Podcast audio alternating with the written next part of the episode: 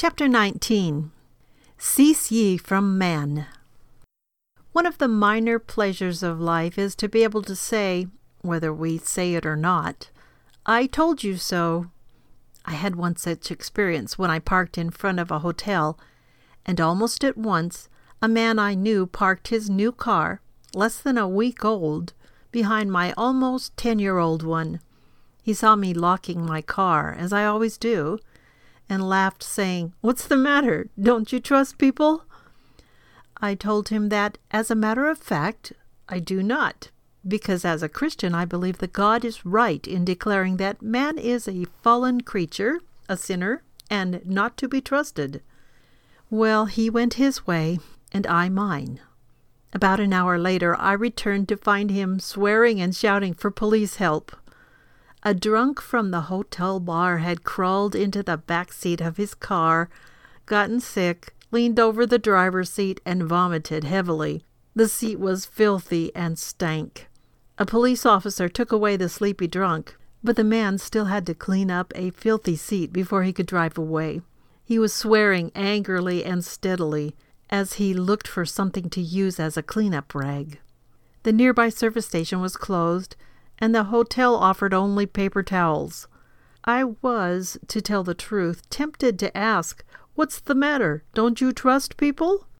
Instead, I simply remarked that it was a good thing my car doors were locked because I was a little closer to the hotel bar door than he was. In a less amusing form, I've had this kind of experience repeatedly. Men who insist on trusting men rather than the Lord get sorry dividends for their faith. St. Paul is emphatic about man without God. There is none righteous, no, not one. Romans 3:10. A statement also made earlier by David, Psalm 14:3. Basically, there are two religions, humanism and Christianity a faith, trust, and reliance on man, or on God. We either make the foundation of our faith one or the other, God or man. We cannot serve two masters. Our problem today is not a lack of faith, but too much of the wrong kind of faith faith in man. Hence, we look to politicians and educators for salvation rather than the Lord. We act as though each politician can somehow give us paradise, when all he can give us is more of man and his sin. We cannot serve both God and mammon, or both God and man. It is time we heeded Isaiah, who declared, Cease ye from man, whose breath is in his nostrils. For wherein is he to be accounted of? Isaiah 222.